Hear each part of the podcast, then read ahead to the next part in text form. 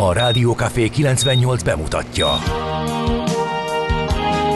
A Fekete Erdőn is túl, a város szélén, a hatos számú korteremben, egy olyan városban, ahol a vészhelyzetek mindennaposak, és bármi megtörténhet. És meg is történik. Ahol a kisbefektetők nap mint nap a tőzsdei kilengések között egyensúlyoznak. Egy eséssel már is megtörténhet a baj. Segítség! Csak négy doktoron múlik a biztos felépülés. Doktor urakat várják a négyes műtőben. Egy fáradt, de mindenre elszánt és profi csapat vigyáz az egészségre minden reggel. És kik ezek a kitartó szamaritánusok? Négy orvos, egy módszer és egy bögre kávé. Ács Gábor, Gede Balázs, Kantor Endre és Mihálovics András. A főorvosi szobából pedig Profit professzor adja a helyes diagnózist. Humor, emberi sorsok, közönséges balesetek és profi megoldások. Néha sürgősségi, néha félig zárt osztály. A Gazdasági Muppet Show minden hétköznap reggel. Te is figyelj! Neked is írjuk a receptet. De miért? Ha nincs pénzed azért, ha megvan, akkor pedig azért. Millás reggeli. Egy kis kanállal minden reggel, és minden rendben lesz. A Millás reggeli főtámogatója a Schiller Flotta Kft. Schiller Flotta is rendtakár. A mobilitási megoldások szakértője a Schiller Autó tagja. Autók szeretettel. A műsor támogatója a CIP Bank, az online kisvállalkozói hitelajánlat készítő felület szolgáltatója. Jó reggelt, kedves hallgató közönség! Már is indítjuk a Millás reggeli motorját, beröffentjük itt 6 óra 30 perckor a Rádió Café 98.0-án Ács Gáborral. És Mihálovics Andrással, aki a legkisebb jelét sem mutatja annak, hogy uh, milyen rosszul volt még két napja. Örülök, hogy fölépültél. Köszönöm. Hajrá. Köszönöm. E, Itt vannak a hallgatók is 0 36-os 98 0 98 0. Itt vannak, hát az elég e, barokkos túlzás. E, Optimista jó reggelt kartársak, végre újra be tudunk állni a garázsba. 6 hét után kellemes út és forgalmi viszonyok között indul a nagyvízi tagály és tünetmentes 21 perc Gödről Zugló Hermina mező délkartárs mérte ezt, és hát az egyéni legjobbjai közé tartozik. Tegyük hozzá, ez a 20-21 perc már nyári, már-már nyári átlag sebességet feltételez. Óvom a szép magyar nyelvet, de tényleg használok régi szavakat, és erre a minap még kimondani és borzalom, kértem egy mentes vizet. Hát hova fog ez vezetni? Így kérdezi Gézu. Ja, mi a gond a mentes víz? Hát ugye a szénsavmentesnek a rö- rövidítés az én olvasatomban. Teljesen Mhm. elharapózott, azzal szerintem semmi baj nincs, hogy valaki mentes vizet kér. Nem?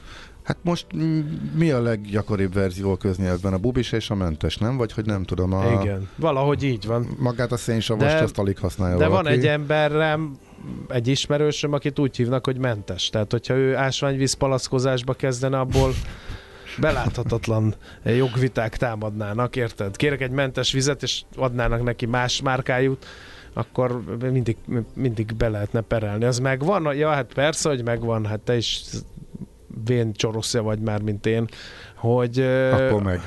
a hagyományos mosópor márka nevű termék. Ja, igen, igen. Mert De, a... de nem sokat élt. Nem, nem, mert ugye a reklámok azt mondták, hogy jobb, mint a hagyományos mosópor, erre valaki piacra dobott, Dobott egy hagyományos, hagyományos mosópor, mosópor. elnevezésű Mhm. terméket, és beperelt mindenkit, hogy miért szídják az ő termékét főműsoridőben a televíziókban. De akkor végül is nem jött össze ezek szerint a jogászkodás, nem? igen, Mert igen, különben- valahogy nem jött össze. Vagy Igen. nem tudott a piacra betörni. Jó ötletnek tűnt. Jó reggelt, Váci út, örülök, hogy András jobban van ölelés, köszönöm szépen. Egyébként azt kell mondani, hogy meghökkentően kevesen. Én azt hittem, komolyan meg ö, egy piros lámpánál megálltam, és megnéztem, hogy biztos nem szombat van? Nem, hogy én időtörésbe kerültem, mert Hűvösvölgy felé kocogva befelé nem volt autó az utakon. Ö, Most is ilyen helyjel közzel mennek, bár azért éredezik a forgalom, azt lehet látni itt a Váci úton, ha kipillantunk az ablakon, úgyhogy hát ilyen igazi pénteki hangulat van.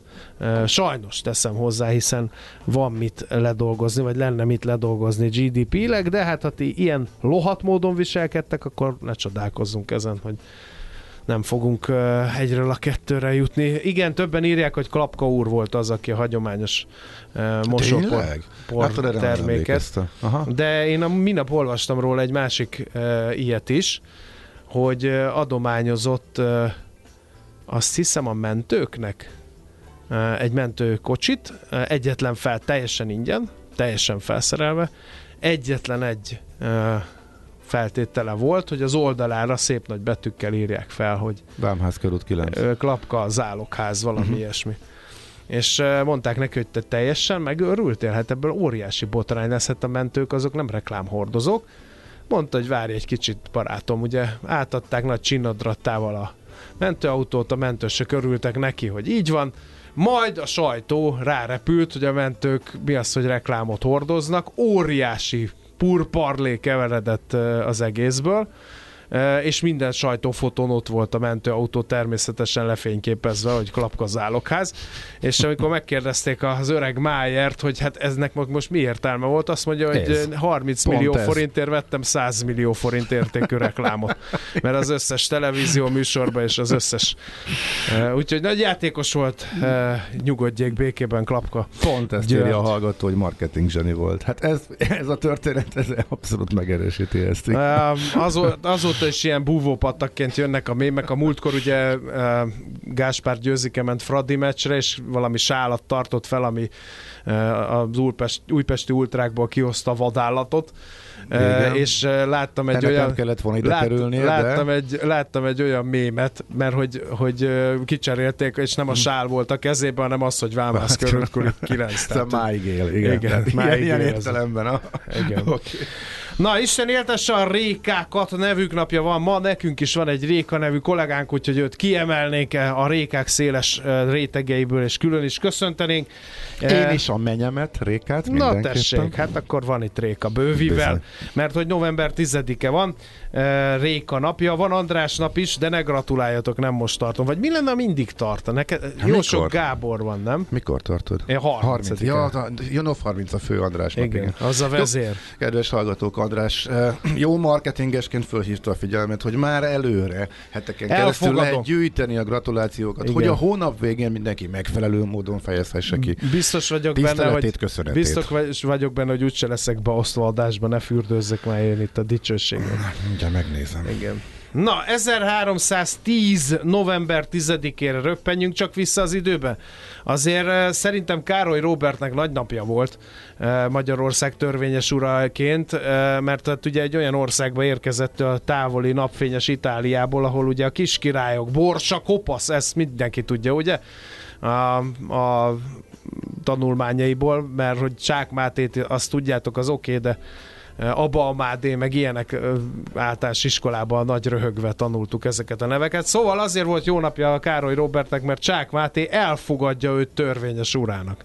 Hát azért a fél ország ura azt mondja, hogy jó van, na, hát akkor legyél te a király. Hát kit zavar azért az nagy nap volt. És a nagy és könnyen megjegyezhető történelmi évszámok ö, körében 1444, ez mindenki tudja, na mi gyerekek, mi az 1444 november 10-e? Hát a Várnai ütközet, nagyon helyes. Hunyadi János és első Ulászló magyar király vezette keresztény sereg, vereséget szenved második Murát török szultán hadseregétől. Figyelj, ez egy olyan el szett valami volt, hogy ebben minden volt, amikor megígérték a velenceiek, hogy nem engedik átkelni a törököket a Balkán félszigetre, de nem egyeztettek a genovaiakkal, akik természetesen, amit a velenceiek nem csináltak, azt ők igen, amit a velenceiek csináltak, azt a genovaiak nem, úgyhogy átszállították a török hadsereget, meglepte a Hunyadit, de még így is majdnem nyertünk, majdnem nyertünk, mert hogy a sokszoros túlelő ellen remek helytállással a vitézeink, de a ki- fiú, fiatal király nem nagyon bírta vérével. És mondta Mert mit hogy hát egy ilyen indokolatlan és előre nem egyeztetett lovas rohammal neki ment Aha. a szultánt védő janicsároknak, akik már-már a hátrálás gondolatával foglalkoztak. Mert ugye a két szárnyon már nyertünk, és csak a középhad állt rendíthetetlenül. Na ettől aztán micsoda a szultánt is? Hát ezeknek semmi se szent, és visszajöttek azok is, akik addig elfutóban voltak. Ne csináld, ezt így el lehet rontani. Így, ennyire. Ennyivel. De megmondta a Hunyadi neki előtt, hogy maradjon nyugton, maradjon nyug- nyugton, de hát ugye fiatal vér, eh, királyi vér, szeretett volna dicsőséget szerezni, és le is fejezték. Tehát azért veszett el a csata, mert hogy láncsára tűzték a fejét, és ott mutogatták. Ott, kinek mi a volt királynak. A, ki, ott mi volt a Hunyadi, és mi volt a Zolászló?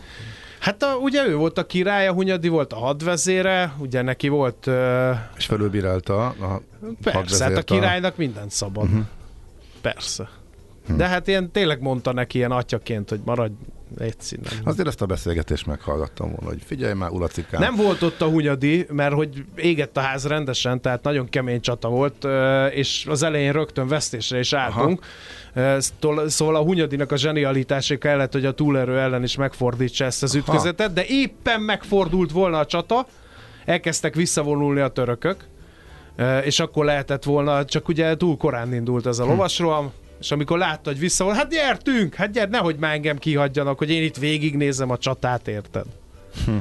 és a jó páncélos magyar lovas roham, ahogy, ami annak idejében rettegés szült a törökökbe, az megszületett, csak rosszkor, rossz ember, rossz helyre.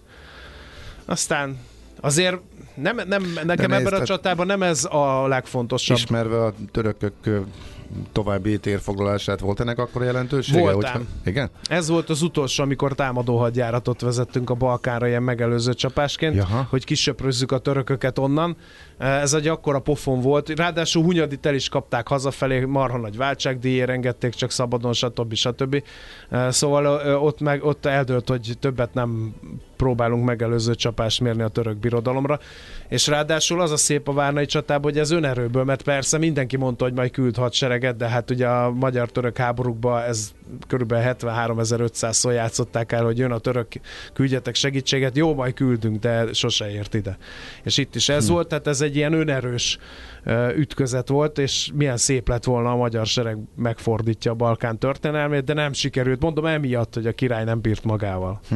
Egyébként én Nem, nem, ezt... megint, nem, nem, hogy megint becsempésztél egy napi De, csatát, még de. bevontál engem is. Egyre jobban nyomod. Figyelj, hát figyelj egyébként, ez... ha már mondtad, hogy a párbeszéd Hunyadi és Ulászló között az érdekelne, hogy ott lennél, nem, én nem ott lennék. Na, hol? Tudod, ott, tudod, hol lennék, hogy azt megnézném? Amikor, a, amikor így kiderül, hogy a király kurva nagy bajban van, bocsánat. Tehát amikor már körbe van véve, és mindenhol törökök vágják, ugye minden királynak Aha. volt egy testőrsége Igen. a legjobb katonákból.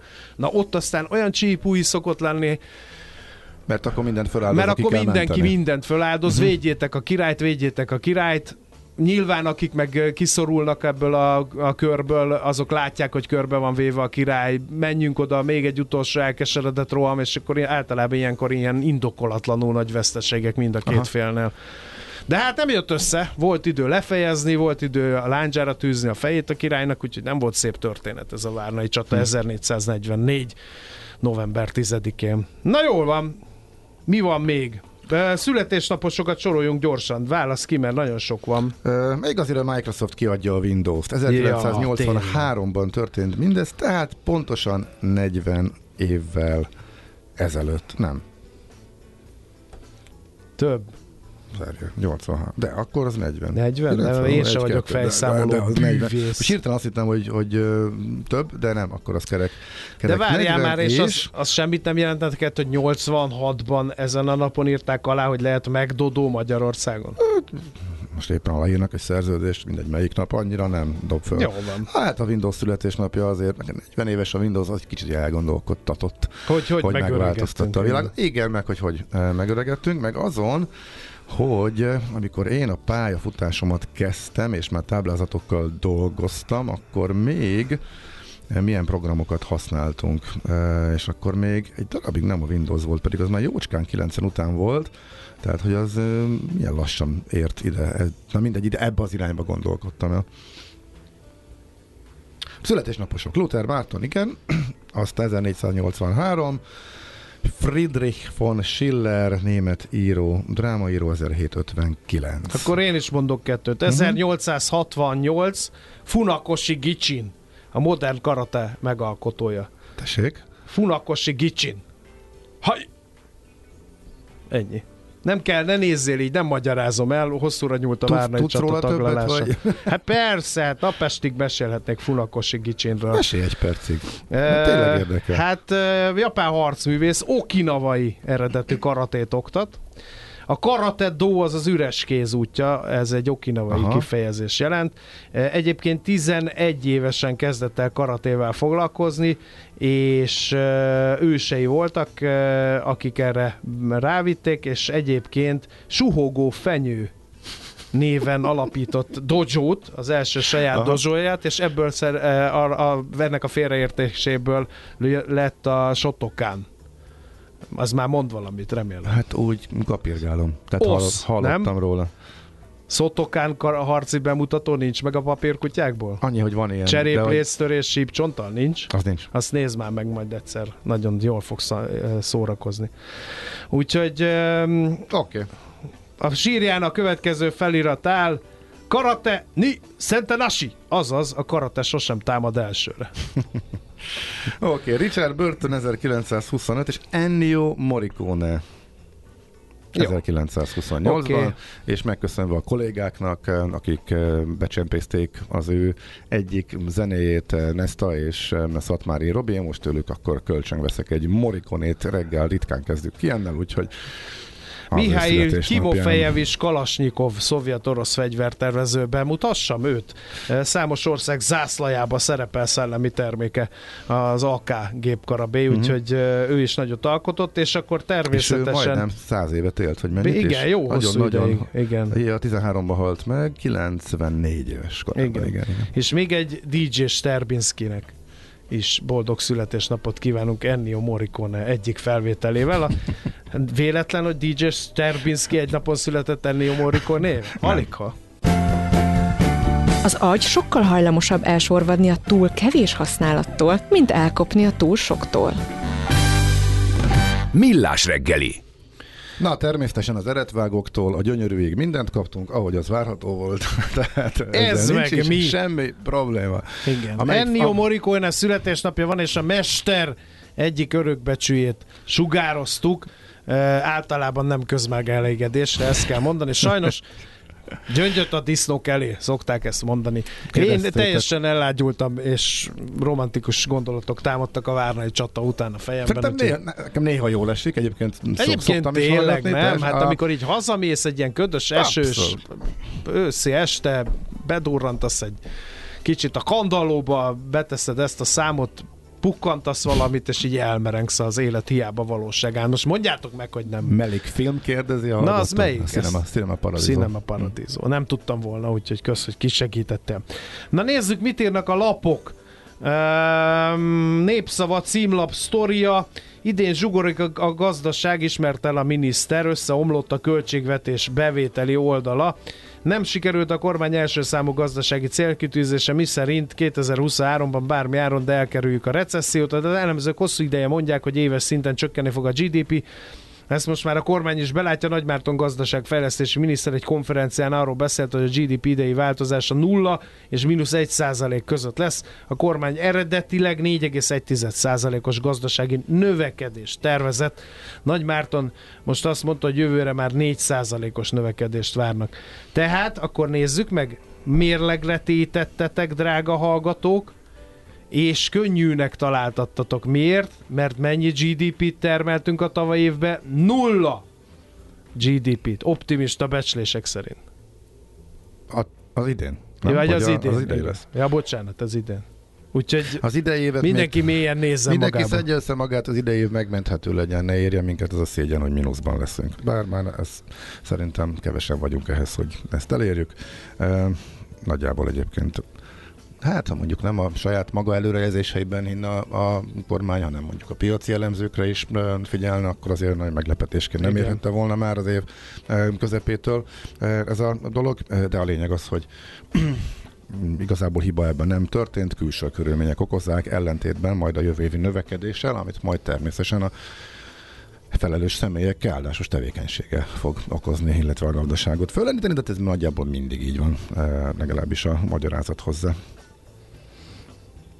Kifulladtak az élelmiszerboltok az árcsökkentésben. A szokásos bevásárlókörképet hozta tegnap délután a G7. 2020 óta, méghozzá az év eleje óta végzik ezt a felmérést, ugyanazzal a kosárral, ugyanazzal a módszerrel, ugyanaz a négy olcsó bolt, Aldi, Lidl, Penny, Tesco átlaga adja ki ezt a listát, és most 23.923 forint lett ez a bizonyos kosár. Egészen, ez jól mutatta egyébként ugye az infláció lefutását így előre is, mert hogy a nagy emelkedés az 2021 végén kezdődött, és a csúcs pedig ebben a görbében még 50%-kal ment fel a kosárnak az ára, az tavaly év végén, és onnantól jött lefele, és egy-két hónap csúszása nagyjából az hivatalos inflációs számokban is ezt láthattuk. Igen. Úgyhogy most az eddigi kitartó csökkenés után az, az érdekesség, illetve a hír ezzel kapcsolatosan, hogy megáll, illetve nagyon mérséklődött az üteme ennek az árcsökkenésnek, úgyhogy innentől lesz majd izgalmas hogy a jövő évi infláció, hogyha kiesik a, na, a nagy, a, most már ebbe a csökkenés az év első felében még annyira nem volt benne, de az év második felében már a bázis is elég szépen lejött, akkor ebből hogy lehet majd jövőre csökkenni. Igen. Szóval g7.hu. Portfólió pedig OTP gyors jelentés, uh-huh. nem sokat aludt Viktor ma hajnalban. Tudja, Ismerem az év ezt, melyik hogy... négy napján igen. éjszakázik, amikor jön igen. az OTP gyors Dőlnek a rekordok, új csúcson a bevétel és a működési eredmény, főként a felvásárlások miatt a bank nem az, mint 5 vagy 10 éve. Olyan erős volt az év eddigi része az OTP számára, hogy a menedzsment újra megemelte a várakozásait, többek között ennek is örülhetnek a részvényesek. Egyébként 66%-ja az OTP profitjának már a leánybankoktól származik az idei év első 9 hónapjából. És ha nem lenne elég, MOL gyors jelentés is van. A MOL gyors jelentése meg úgy szól, hogy arra számított mindenki, hogy a legfrissebb számok messze vannak azoktól az eredményektől, amiket az energiaválság okozta, magas olajár környezetben tudott hozni a társaság, ám tök tekintetben is javultak a fundamentumai a molnak. A mostanit megelőző második negyedéves gyors jelentésen sokkal erősebb számokat tudott közölni a társaság, kezdenek tehát összeállni a csillagok a MOL felett, lehet így gondolni az emelkedő olajár környezete, a Brent Urál árkülönbözetre, vagy akár az európai dízelpiaci kilátásokra, amelyek ugye kedvezőtlenek, és a rendkívül magas finomítói felárakra. A lényeg nagyon úgy tűnik, hogy második negyed évben láthattuk a mélypontot az olajcégnél, a mostani eredményt már ki lehet tenni az ablakba írja az elemzés megint csak a portfolio.hu-n. A legnagyobb ütemben terjedő sajtóinformáció, amit mindenki más átvesz, az a magyar hangnak az interjúja Pukli Istvánnal, aki korábban ugye a tanítanék mozgalom vezér alakja volt, majd eltűnt, és most ebből a cikkből derül ki, hogy kivándorolt. Dániában dolgozik, ő ugye is gimnázium igazgató volt, takarítóként dolgozik Dániában, és azt mondja, hogy jól érzi magát, eh, így tudta megadni a normális oktatást a gyerekeinek, ráadásul mindenkit erre buzdít. Úgyhogy eh, nem meglepő módon megy egy nagy, nagy kört eh, a sajtóban ez a cikk, illetve ennek a szemléje. Aztán hevesen ütköző baleseti adatok, a mentő balesetek száma csökkent, de több tűzoltóautó karambolozott tavaly, mint 2021 2021-ben a rendőrségnél az esetszám visszaesett, de személyi sérülése járó karambolból több történt, ezt a népszava kérte ki az adatsorokat. Azután kereste meg az érintett szervezeteket, hogy a mentők szolgálat sebességkorlátozást vezetett be a mentőbalesetekre hivatkozva. A mentők 12-szer több kilométert tettek meg, mint a tűzoltók, ám utóbbiakkal így is másfélszer több baleset történt, írja tehát a lap. Hol zárt? Hol nyit? Mi a sztori? Mit mutat a csárt? Piacok, árfolyamok, forgalom a világ vezető parketjein és Budapesten. A tőzsdei helyzetkép támogatója a hazai innováció vezető gyógyszeripari vállalata a Richter Gedeon nyerté. Hát kérem szépen a pozitív tartományban gyötrődött a Budapest értéktős, de irányadó mutatója a BUX, ennyit tudunk mondani. Ugye tegnap beszéltünk a nyitáskor Búró Szilárddal, és ő nem volt nagyon boldog, hát a nap későbbi részében sem, mert kemény 19 pontot ment felfelé a BUX, 57.302 ponton kapaszkodott meg. A vezető papírok háromnegyede pedig erősödni tudott, 0,15 százalékot az OTP 13.750 forintig ment fel a bankpapír, így várta ma hajnali gyors jelentés, illetve a Telekom e, tudott még nagyobbat erősödni 1,15 százalékkal 614 forintig. A MOL viszont nem volt jó hangulatban, hiába várt a gyors jelentésére, 0,6%-os mínusz hozott össze az olajrészvény 2856 forintig ment vissza.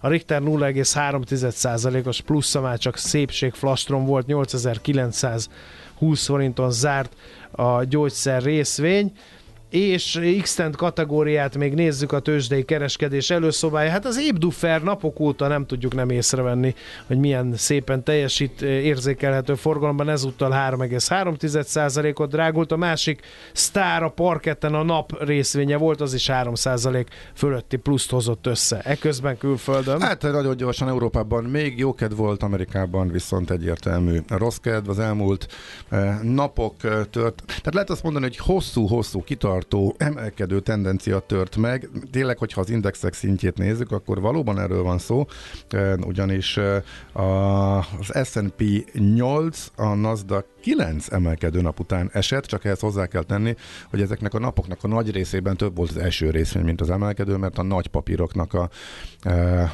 túlsúlya, az indexbeli túlsúlya nyomta az indexeket pluszba, az egész piac nem szerepelt olyan jól. Na most mindenki esett, a nagyok vezetésével eljött a korrekció, pedig annyi történt, hogy nem volt annyira jó egy kötvényaukció Amerikába, meg e, Jeromos fedelnök elmondta ugyanazt, amit két héttel korábban, és még mindig nem akar kamatot csökkenteni. Még mindig benne van a pakliban, hogy kamatot emel. Ennek a hátteréről viszont tegnap beszéltünk, szerintem ez Gyurcsik Attila mondta el a legjobban, hogy miért szeretne már a piac egy baromi nagy recessziót, eh, meg azt, hogy véget érjen ez a kamat dilemma, úgyhogy a kiábrándulás lefelé vitte közel egy százalékkal nagyjából az árfolyamokat, ennyit a Wall Streetről.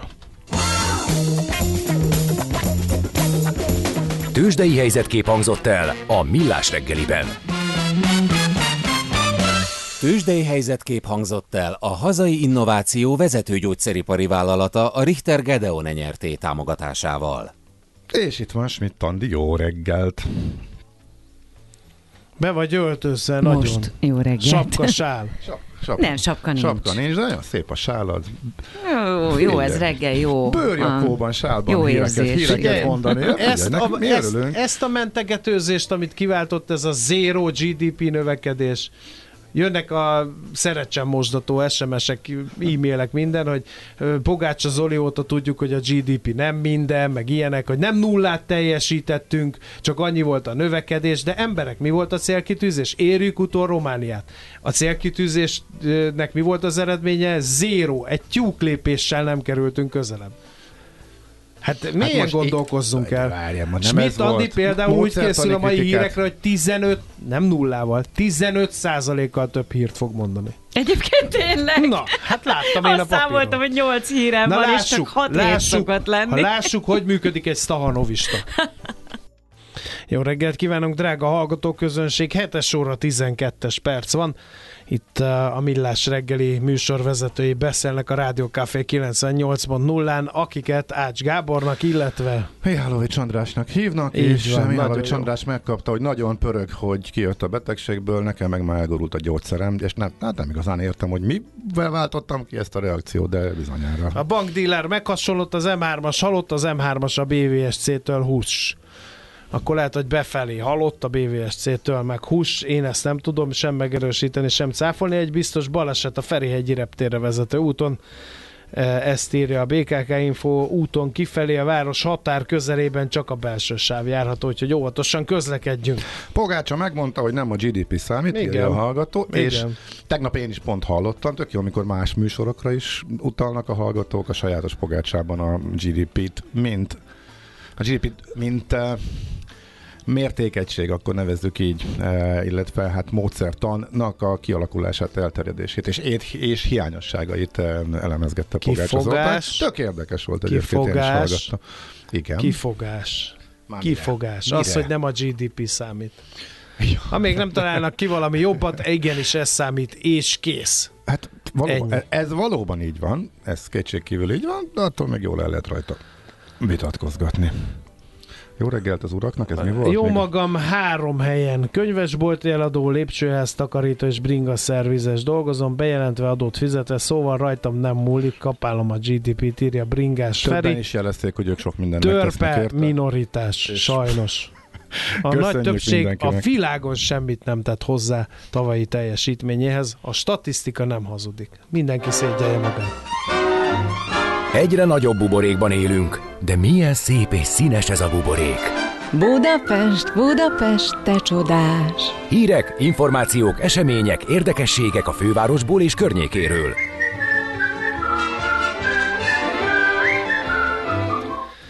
Hát figyelj, népszava címlap sztori ma reggel, nagyon érdekes. Összesen 412 négyzetméterrel nagyobb lett az új pénzügyminisztérium budavári épülete mint a századfordulós eh, előtt volt. Ráadásul a polgármester szerint a túlépítésre nem is volt engedélyük.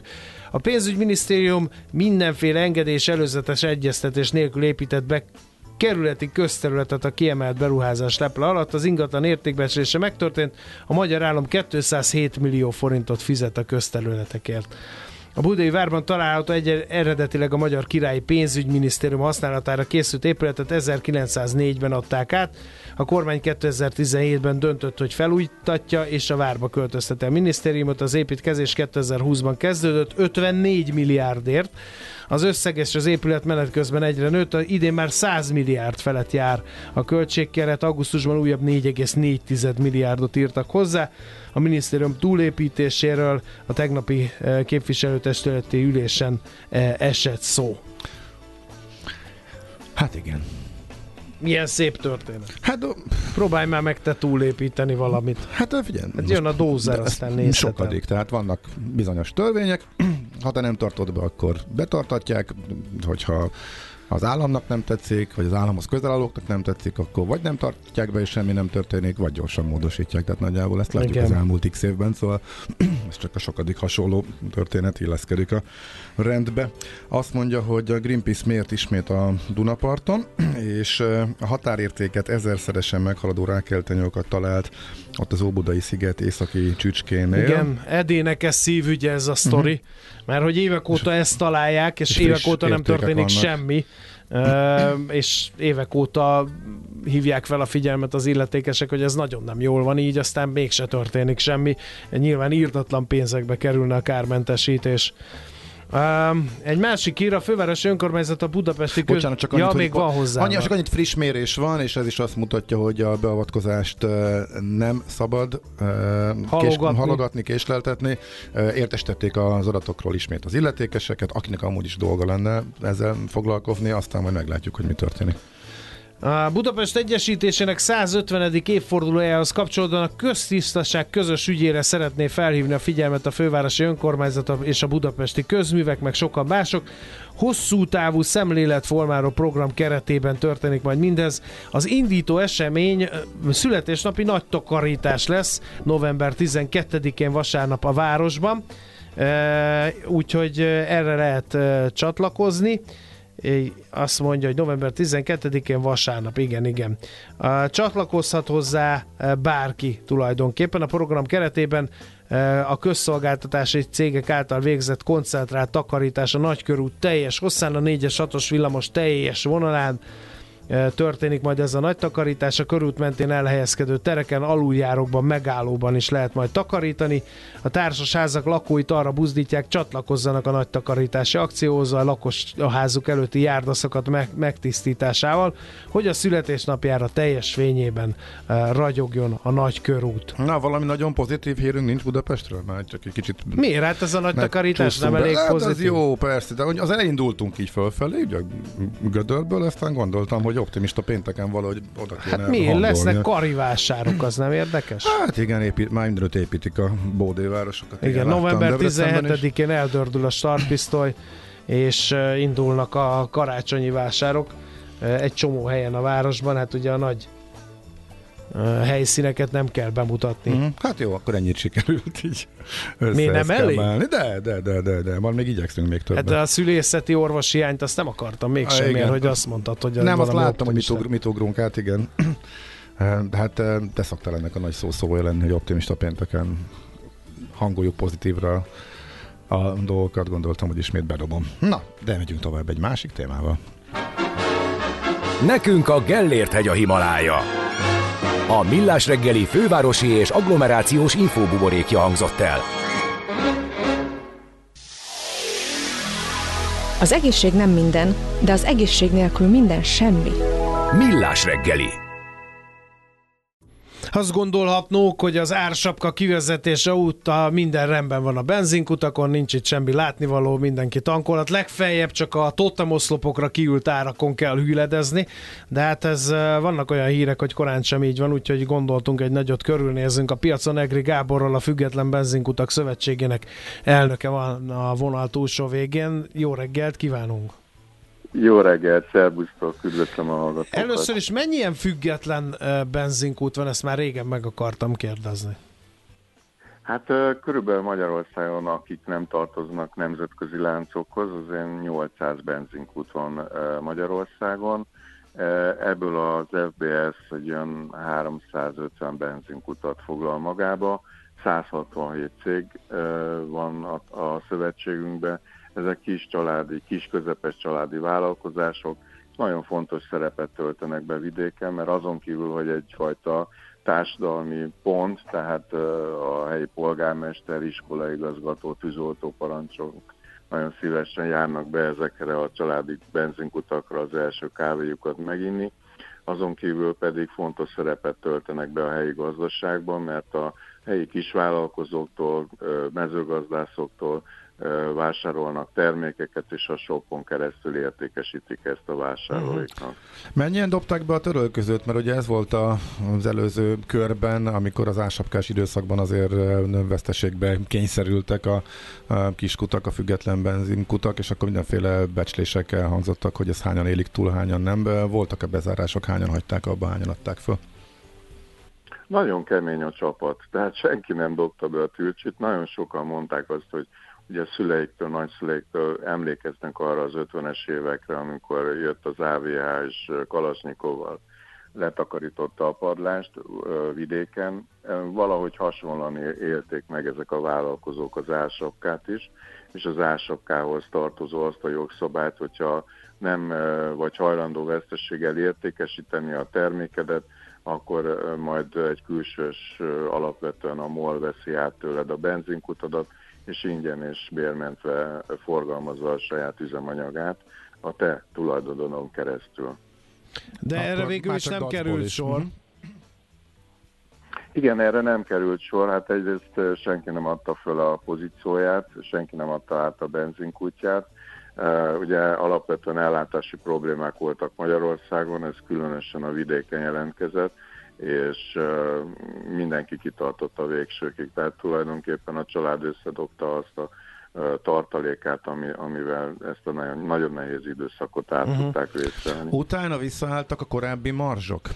Meg visszaállt a korábbi forgalom? forgalom? Uh-huh. Nem szoktak le a, a, a kiskutakról az ügyfelek? Hát igen, nagyon érdekes volt a helyzet, mert mondták a kollégák, hogy a Magyar Nemzeti Nagyolajtársaságnak az értékesítői nagyon aktívak voltak ebben az időszakban, és egy-két éves szerződést írtak alá az ő. Tehát nem állt vissza a forgalom, lassan-lassan áll vissza, tehát azt szoktuk mondani, és azt mondjuk, hogy a 21-es számainkat, tehát a 2021-es értékesítési számainkat még nem értük el, és hát ugye múlt héten bejelentette a kormány, hogy adóval illeti a kis benzinkutakat is. Ez Igen, azt jelenti, bocsánat, hogy ennek... 20-szorosára... Mhm, ennek apropóján Igen. hívtuk, de itt kicsit elvesztünk a részletekbe, hogy pontosan kikre vonatkozik ez, és, és mit jelent, és mekkora tehernövekedés, igen. Tehát eddig úgy volt, hogy a, a extra profit adón belül volt kereskedelmi adó, ugye az, tehát a kereskedelmi adót, amit most a benzinkutaknak majd be kell fizetnie semmi köze az extra profithoz, hanem ez egy árbevételű adózás. Jelen jogszabályok szerint 500 millió forintig adómentesek a, a, adómentes a forgalom, és 500 milliótól fölfelé 3% egységesen árbevétel arányosan. És hát itt ezt jövő héten hétfő fogunk a kormánynak és miniszterelnök úrnak egy petíciót beadni, mert ez nagyon úgy tűnne, mint hogyha tényleg ez egy ilyen egyforma versenyt biztosító adózási forma lenne, csak hát az óceánjáró és a kajakkenő az nem ugyanaz. Tehát a multinacionális cégek és a MOL, például a MOL-nak 628 milliárd forintos nyeressége volt 2022-ben az ársapka idején, amikor az egész szektor óriási, főleg a kicsi benzinkutak óriási veszteségeket írtak, tehát nem beszélhetünk egyenlő versenyről, és hát az élelmiszerláncok is úgy vannak adóztatva, hogy árbevétel arányosan, tehát a kisebbek kisebb mértékű adót fizetnek, a nagyobbak, akik erősebbek, anyagilag is, meg piaci pozíciók is erősebbek, azok nagyobb tehervállalást kell, hogy vállalja, vállal, vállalnak és vállaljanak. Ez én úgy gondolom, hogy ez így erkölcsös, és ez így, így helyes.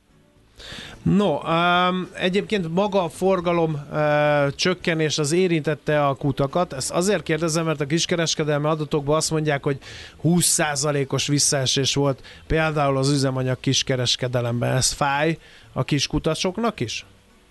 Hát igen, tehát mihez képest? Ugye a viszonyítási alap az a 2022-es év, amikor Magyarországon rekord mennyiség üzemanyag kelt el, és az összes, összes környező országból hozzánk jártak tankolni. E, tehát természetesen nagyon megnőtt, hisz nálunk volt egyedül 480-on az üzemanyagár, amikor mindenhol a környező országban tetőztek az árak, 480 forint per liter, tehát ez természetesen a, a kö, összes környező ország nálunk vette igénybe ezt az olcsó, olcsó üzemanyagot, és ezért rekordmennyiségre nőttek a értékesítések, tehát a 2021-es évhez képest nincsenek ilyen visszaesések. Ja, értem. Ez akkor... volt az utolsó, mi úgy nevezzük, hogy a 2021 egyes év volt az utolsó béke év, tehát az utolsó béke évhez képest nincsenek ilyen visszaesések. Uh-huh. Jó, és ez az adó dolog, ez hogy jött a képbe? Illetve mi, állt, mi hát, indokolhatta, vagy ez nem igazán értjük, hogy itt ez most mi... Ért, ért, ért, értetlenül állunk a dolog előtt, mert ugye a, a MOL-nak és a nagy multinacionális láncoknak az adóját 4,5%-ról 3%-ra csökkentették, tehát egy 33%-os csökkenést kaptak. A, a kis családi vállalkozásoknak meg uh, 20-szorozták az adóprést, és hát ugye azt is el kell mondanom, hogy január 1-től lesz eddig úgy néz ki egy 42 forintos jövedéki adóemelés, ami bruttó ennyi.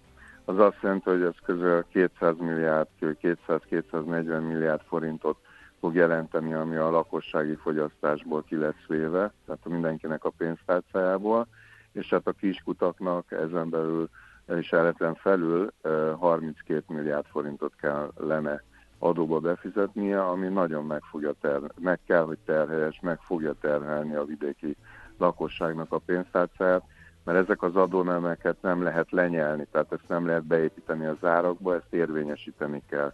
Tehát az a, ezek az adók, ezek árképző tényezők, tehát nem lehet nyeresség terhére, mert nincs ekkora nyeresség a üzemanyag kiskereskedelmen.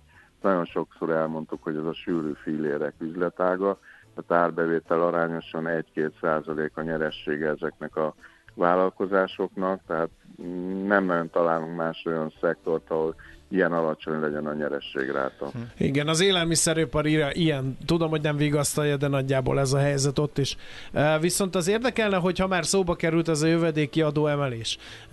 Mindenki mondja, hogy ez a literenkénti 42 forint, ez azért fájni fog nagyon sok embernek. Tartanak attól, hogy forgalomcsökkenés lesz, hogy lerakják az autót azok, akiknek nem feltétlenül szükséges azzal járniuk? Hát a tapasztalatunk, tehát a, a, a sok éves, vagy most már sajnos elmutatom én is a több évtizedes tapasztalatom a, a üzemanyag forgalmazás területén az az, hogy az emberek a kényelmet az utol, utoljára áldozzák föl, tehát most egy kicsit szarkasztikusan fogalmazva, senkit nem meg nem sértve, tehát ez az utolsó, amiről lemondanak a, a fogyasztók, tehát inkább akkor a közérbe brutál példa talán, de szalámiért Párizsit fognak vásárolni, vagy a Párizsiért vajkrémet fognak a kenyerre rátenni. Tehát ez a kényelmi szempont, amit utoljára tesznek le, másrészt meg rengeteg ember rá van szorulva, hisz a munka, főleg vidéken, a munkába járáshoz az egy elengedhetetlen eszköz, hogy a munkába be tudjanak menni, hisz nincs olyan tömegközlekedés, mint Budapesten, hogy fölülök a metróra, vagy villamosra, vagy buszra, tehát uh, alapvetően ez a vidéki, vidéki Magyarországot nagyon keményen fogja érinteni. Uh-huh. Uh, és uh, ilyen nagy drasztikus forgalomcsökkenésre is számítanak, vagy, uh, vagy uh, ez majd szépen nem tudom én, az lesz, hogy december utolsó heteiben megrohanják a kutakat, mindenki jól bespájzol benzinből, aki csak teheti.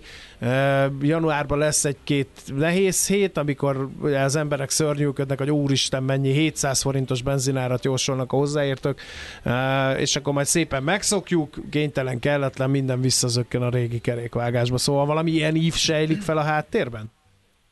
Hát a, a karácsony és az új év időszakon az a benzinkutaknak nagyon kemény időszak lesz, arra számolunk, és ennek mindenki megpróbálja a készleteit megfelelően fel, feltölteni, hogy ki tudjuk szolgálni a vásárlóknak a rohamát.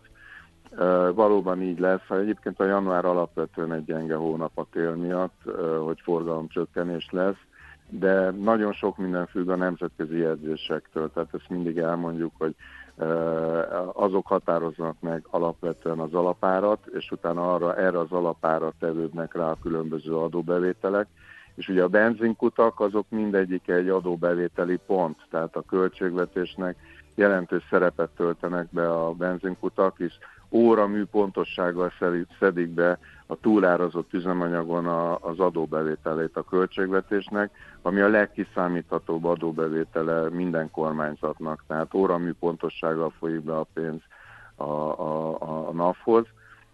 Tehát a nemzetközi áraktól is függ, hogy visszaesik a forgalom, nem leteszik az emberek az autót, vagy nem, forint árfolyam, tehát ezek mind elég sok olyan elképző tényező van, ami befolyásolja aztán, hogy a fogyasztók mennyire fognak spórolni a üzemanyag kiadásain. Most jelenleg, tehát azt mondom, hogy az elmúlt órákban azt tapasztaljuk, hogy a jegyzések lefelé irányulnak, tehát ezért lesz mai naptól is jelentősebb üzemanyag átcsökkentés a benzinkutakon, de az, hogy a következő egy órában mi lesz, azt már nem tudom megmondani. Igen. Tehát sokkal jobban tudjuk jobban tudjuk elemezni, hogy mi volt, mint az, hogy mi lesz. Persze. Igen. Benzinkút témán az 20 éven keresztül évente 20-50 benzinkúti föld alatti tartályt gyártottunk, írja a hallgató. 30 és 100 köbméter között ársapka óta évi 5-6-ot, jövőre is ez lesz. Kitartanak a kutasok, de fejlesztés, bővítés nincs. A nagy színeseknél sem, annak elmaradása meg tudjuk hova vezet. Ez igaz? Hát ez így van, tehát ez, ez így van, tehát új benzinkutakba, tehát egy ilyen beruházás az 3-4-500 millió forint. Tehát ez nagyon kőkemény technológiát kell letenni, és környezetvédelemre, és egyéb előírásokat be kell tartani. Maga a kútüzemeltetés is egy olcsó játék, mert oly hitelesítésektől kezdve nagyon komoly előírások vonatkoznak a benzinkutakra, azért, hogy a fogyasztóknak a biztonságát a kutak garantálni tudják. Tehát innentől kell, ez, ez, ez, egy, ez egy drága játék, és meg, meg lehet kérdezni, hogy tulajdonképpen akkor miért, miért vannak kutasok. Hát kutasok azért vannak, mert ez egy folyamatos bevételt hoz a vállalkozóknak, a vállalkozásoknak kis nyerességgel. Tehát ezért fogtak bele nagyon sokan ebbe a szektorba, mert egy folyamatos bevétel, kis nyerességgel, tehát ugye a mobilitást fent kell tartani, a mobilitás az az életünk része, és hát tankolnunk pedig kell, mindegy, hogy áramot vagy üzemanyagot, gázolajt, benzint, tehát ezért ez egy folyamatosan uh-huh. működő kereskedelmi bevétel. Oké, okay, jó, nagyon szépen köszönjük az összefoglaló, tisztában látjuk a helyzetet. Hála önnek, szép napot, jó munkát kívánunk! Köszönöm, köszönöm, minden jót önöknek. Minden jót. Köszönöm, köszönjük az érdeklődést, viszont hallásra. Viszont hallásra. Egri Gáborral a Független Benzinkutak Szövetségének elnökével beszélgettünk. Közgazdaságtan tanítok, írja a hallgató, amikor az árrugalmasság kerül szóba, az üzemanyagot úgy tanítják, mint rugalmatlan árucikket. Maci, ne kérdezzen olyat, hogy a nap fel fog kelni. Szerintetek egy fel ki, fog kelni a nap? Egy kicsi rugalmasság azért van az üzemanyagban is, tehát azért a komolyabb recesszió. Hát azért azt lehet látni, komoly persze. Visszaesés persze. volt, tehát nyilván alapvetően rugalmatlan, de az a néhány százalék is szokott számítani, és van, amikor az utakon is érezzük, hogy kevesebb autó van, amikor nagyon drága a benzin, tehát azért van ilyen hatás, ezt tegyük hozzá. Amúgy persze igen, viszont rugalmatlan árucikről van szó. Szerinted megvolt a Morricone kompenzáció, úgy érzed? Vagy Nem. Ez, nem? Nem. Nyomjuk még egy igazi oda Igen. Azt, Csa- azt ki nem mond. Jó, oké, akkor, akkor ezzel fogjuk, nem ezzel fogjuk folytatni, Egy, hanem... egy a lényeg, hogy tavaly, tehát a 2022-ben hány ilyen pörgetős zenét nyomottál? Ez nem sokat, Mert- én keverem, van Jó, mindig, oké, persze, de igen. ezt most meg kell haladni 2023-ban, Ja, azért, hogy ne jó. GDP nullán zárjuk az évet. Jó, oké, kicsit napközizünk, kicsit promózunk, aztán oda, oda Béla.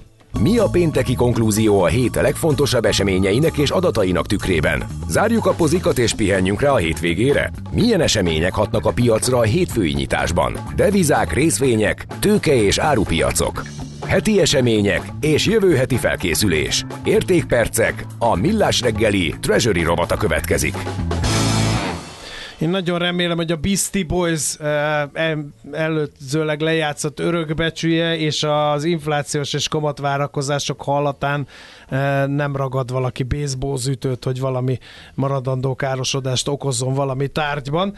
Eh, De hát ez Csillag Zsigmondon az OTP Global Markets osztályvezetője múlik, hogy mennyire nyomja fel a vérnyomásunkat. Szervusz, jó reggelt kívánunk! Jó reggelt, sziasztok!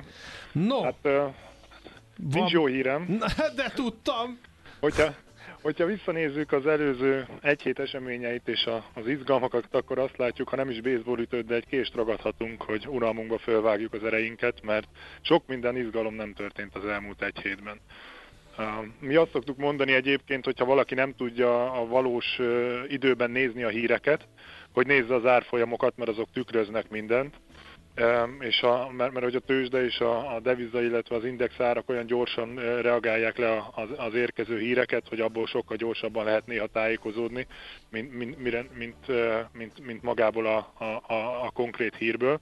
És hogyha ezen a gondolatmeneten in- indulunk el, akkor megnézhetjük, hogy például a forint 379-en kezdte az euróval szemben a hetet, és most is ott áll. Um, így gyűjtöttem egy-két dolgot, hogyha az eurodollárt megnézzük, egy 0,62 volt hétfő reggel, most egy 0,66 gyakorlatilag ugyanott áll, hogyha megnézzük a Bux Indexet, 57.338-on nyitottunk tuk a hetet, a tegnapi záró az 57.300 körül volt, tehát ilyen 30 pár pontos elmozdulás volt egész héten. De mondhatnám itt például az OTP részvényt is, amit a legtöbben figyelnek talán a magyar piacon. 13.765-ön zárt azt hiszem a, a múlt hetet, most a tegnapot pedig 13.750-en, tehát 15 forinttal vagyunk uh-huh. arrébb. Hát, vár, De ugyanígy járt az S&P is. Gyors jelentés lehet, hogy megmozgatja azért ma. Ja, abszolút. Tehát, hogy van jó hírem is a mai napra, de hogyha megnéz, visszanézzük az előző hetet, és a, a, a beköszönőtökben is van valami ilyesmi, hogy nézzük meg az előző heti eseményeket, akkor azt láthatjuk, hogy, egy, hogy az árfolyamok tekintetében egy kifejezetten ö, ö, unalmas héten vagyunk túl.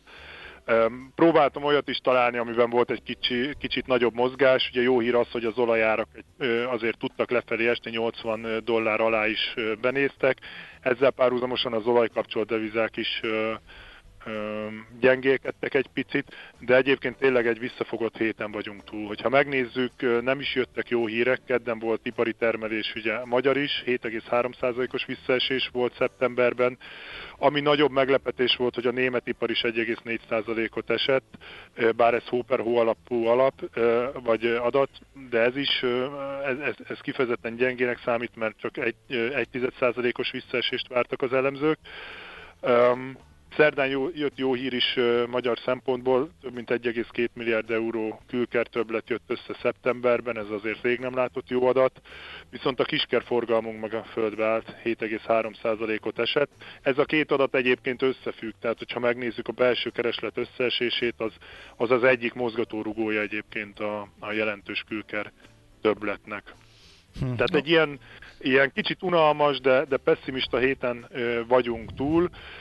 Érdekesség még az, hogy a lengyeleknél volt kamatdöntőülés, ö, 5,75% ott most az alapkamat, az azt jelenti, hogy már 1%-ot csökkentettek ki ők korábban a kamat csúcshoz képest. A mostani héten az eheti kamatdöntőülésen nem csökkentettek, a várakozásokkal ellentétben, mert egy 25 bázispontos csökkenést árazott a piac. Itt érdekes elmondani azt, hogy ők, ők 6,75%-ról lehozták az alapkamatot 5,75-re, um, és az utóbbi pár hónapban, és nem igazán gyengült a lengyel zlotyi az euróval szemben. Hogyha megnézzük a, a 100 bázisponttal korábbi állapothoz képest, igazából ugyanott van a lengyel zloty árfolyama az euróval szemben. Ez egy ilyen um, érdekesség a, a régióban bekövetkezett kamatcsökkentések hatására. Uh-huh. Okay. Um, igazából a nagy izgalmakat szerintem a mai nap fogja tartogatni a héten, hogy ha, ha, ha lesz izgalom, akkor az mai nap fog bekövetkezni. Milyen mi, területen? mi, mi váltja ezt ki? Szerintem a, a, a legjobban várt adat ö, természetesen az OTP gyors jelentése után, ez a 8 óra 30-kor érkező magyar inflációs adat, ugye Aha. az októberi számokat. Meg lesz-e az egy számjegyű infláció? Hát Ugye ez a fő nem. kérdés. Most még Nem nem. tudom élőadásban érfogadásokat kötni, Szerintem mert simán nálunk mindent lehet. Az, az előző Beastie az Boys elemző- alapján. Igen? az elemzői várakozások egyébként 10,4%-ot ö, Aha. ö, mondanak. Az OTP elemzőzési központja, akiben én sokkal jobban bízok, ők 10,2-t. Ö, Ha fogadni kéne, én még ez alatt mondanék egy-két tizeddel. Uh-huh. Ja, tehát te hogy ez a, ez a mi várakozásunk. Bevállalnád az egy számjegyűt? Jó, magas odzokat adnának Hát, rá ha nem is egy számjegyű, de, de lehet, hogy egy nagyon szép kerek számot látunk. Aha. Egyébként a novemberi adatra már, már szinte mindenki azt mondja, hogy egy számjegyű lehet, és a decemberi pedig ilyen 7 számjegyű körny- vagy ö, 7% környékére eshet vissza. Igazából érdekes ez a, az inflációs szám, ugye ez egy egyéves historikus szám, hogyha megnézzük a hóperhó alapú pénzromlást, akkor azt látjuk, hogy a, a pénzromlásunk jelenlegi üteme az ilyen há, évi 3-5 százalék környékén van. Például a cseheknél is ma fog jönni inflációs adat, ott a hóperhó adatra nullát várnak, tehát hogy gyakorlatilag megállt a, a pénzromlás. Ami azért érdekes, mert ugye 12,25%-os ö, alapkamaton van most is a, a, a a, a magyar gazdaság, és, és hogyha egy kicsit előre tekintve nézünk, szerintem egy másfél hónapja kérdeztétek, hogy, vagy egy hónapja, hogy mekkora kamatvágást várok a, a jegybanktól, amikor ugye 13%-on uh-huh. voltunk, és a piaci várakozás. Úgy tettétek fel a kérdést, hogy 25 vagy 50 bázispont lesz-e a következő kamat csökkentés. Én akkor azt mondtam, hogy hát szerintem százat kéne csökkenteni, de majd meglátjuk. Um, ugye lett egy 75, száz, 75, ö, igen. 75, 75 bázispont lesz. Én azt gondolom, hogy az azóta kijött adatok és az azóta ö, megszerzett tudásunk alapján ezt a 75 bázispontot folytatni ö, tudja a jegybank az idei évben. Én azt gondolom, hogy akár a 100 bázispont is belefért volna, de ez most már mindegy, nagyon valószínűtlen az, hogy innen nagyobbat fognak emelni, mint az előző ütem, tehát hogy a, a, a kamatemelések ütemét emeljék, az, az szerintem nagyon-nagyon valószínűtlen. Azt várjuk, hogy Csökkentés. 75 bázispontra, me- vagy bocsánat, Igen. igen. igen, bocsánat, igen, tehát hogy, hogy 75 bázispontot csö- nagyobb ütemben csökkentenek, az, az nagyon valószínűtlen, Aha. De minimum ezt a 75 bázispontot meg kéne tartani. Ugye azt látjuk, hogy a belső kereslet nagyon összeesett, a, a gazdaság zsugorodik, az infláció, az hiába látunk most 10% körüli számot, ez egy év per év alapú szám, tehát a, a pénzromlásunk jelenlegi üteme az valahol ilyen havi 3-5% Havi adatok környékén rend, lehet. rendben vannak. Havi adatok Így- alapján, ha így van, kivetítjük, az tehát, hogy- 3-5, igen. Így, igen, ilyen szempontból nagyon-nagyon magasan vagyunk, tehát nagyon gyorsan le kéne jönni ö, 10% alá az alapkamatban. Ha megnézzük a régiót, ugye a csehek még 7%-on vannak, nekik is nemrég volt az utolsó kamatdöntődésük, ők, ők még egyelőre nem csökkentettek egyet sem. Ugye beszéltem pár szót a lengyelekről, ők 5,75-ön vannak már. A, És az ugye- amerikai... És a forint sem tart a- ellen, ugye? Tehát a forint sem para, mert a forint is viszonylag erős, tehát Absz- ugye az sem kell, hogy... Abszolút. A, for, a forint én azt gondolom, hogy, hogy nagyon erős. Lehet vitatkozni azon, hogy mennyire, de hogyha megnézzük az utóbbi egy évét, több mint 8%-ot ö, erősödött az euróval szemben. Egyébként érdekességképpen az összes régiós deviza erősödött az euróval szemben az utóbbi egy évben. A forint teljesített a legjobban. Igen, de volt És hogyha honnan, emellé- a bázis eléggé Abszolút, magas, igen. abszolút, de érdekességképpen mondom, hogy, hogy a forint teljesítményét is több szemüvegen keresztül lehet nézni. Hogyha azt nézzük, hogy a forint eszközökön mekkora, mekkora hozamot lehet elérni mondjuk az euró eszközökkel szemben, akkor akkor, akkor az is egy érdekes kérdés, hogy mondjuk tavaly február óta, a háború kitörése óta erősödött vagy gyengült a forint, akkor ugye 355 forinton voltunk, amikor az első rakétát kilőtték a ö, ukrán földre, ö, most pedig ö, 380 környékén vagyunk, de hogyha, de hogyha mondjuk historikusan számolunk negyedéves hozamokkal, mondjuk negyedéves forint hozamokkal és negyedéves eurós hozamokkal, akkor a forint befektetések annyival többet hoztak, hogy körülbelül ilyen 420 környékén lenne pariba a két befektetés. Tehát azt látjuk, hogy a, a magyar befektetők forintban tartott eszközei nagyon nagy túl, felértékelődésen vannak túl ebben az időszakban, és a következő időszakra is ezt várjuk, hogy nagyon jelentős reál Mhm. hozamokat lehet elérni magyar eszközökben. Ilyen szempontból a magyar megtakarítók pénze az, az nagyon durván felértékelődött egyébként. Uh-huh. Igen, igen, igen. Oké, okay, hát nagyon szépen köszönjük. Nem volt ez azért Még annyi, hogy a, ijesztő? Igen? Próbáltam, próbáltam itt a pénteki adatokba egy kicsit belekapaszkodni. Egyébként jövő héten jön, jön inflációs adat az USA-ból, az azért lesz érdekes, mert nagyon alacsonyat vár a piac. Ugye 3,7% volt a, az előző adat, most 3,3%-ot várnak, és egy, és egy harmadik negyedéves magyar GDP adat, ez mind a kettő kedden érkezik, talán ezekre lesz érdemes a legjobban Mhm. figyelni. Oké. Okay. Okay, visszatérünk majd a témákra. Köszönjük szépen az összefoglalót. Jó, jó munkát, aztán jó Rend. hétvégét kívánunk. Köszönöm, sziasztok! Szervusz! Csillag Zsigmonddal az OTP Global Markets osztályvezetőjével beszélgettünk. A hét legfontosabb eseményei és jövő heti felkészülés. Értékpercek. A Millás reggeli Treasury rovata hangzott el. No kérem szépen, hát kíváncsi leszek összejön ez a egy számjegyű inf- infláció, vagy kerek száminfláció 10% körül. Elég merészet mondott De hát amúgy, a Zsigmond ezzel kapcsolatban. amúgy majdnem tök mindegy, hogy Mindenki tíz- remegve. Egyébként 10-2 vagy teljesen. 11 jövő hónapban Vagy meg 10. biztos, hogy alá megyünk, tehát maga a recesszió, tehát most mindenki az infláció lovagol, mert ez most jaj, de jó, hogy 10 alá megyünk, így is nálunk messze a legmagasabb Európában tegyük hozzá, ugyanakkor a recesszió meg lefelé húzza. Ha már nem termelünk GDP-t, ez legalább segít az inflációnak, akkor ezt az összefüggést is ide vigyeztetjük. Jó, Schmidt Andi jön a hírekkel, aki már itt várja, hogy teljesítesse kötelességet. sem vettem, hogy bekapcsolt. Nem baj. Csodálkoztam, annyira elmerengtél, valahol lebegtél. Már biztos Igen? az esti koncerten járt le, vagy nem Milyen tudom. esti koncert? De megszoktuk, hogy minden pénteken elmondod, hogy koncertre mész. Nem, ma nem Most kivételes. Na jó. Néha Akkor- aludni is kell tudni. Igen. Na, Akkor- hallgassuk a híreket, aztán jövünk vissza. Az elhangzott műsor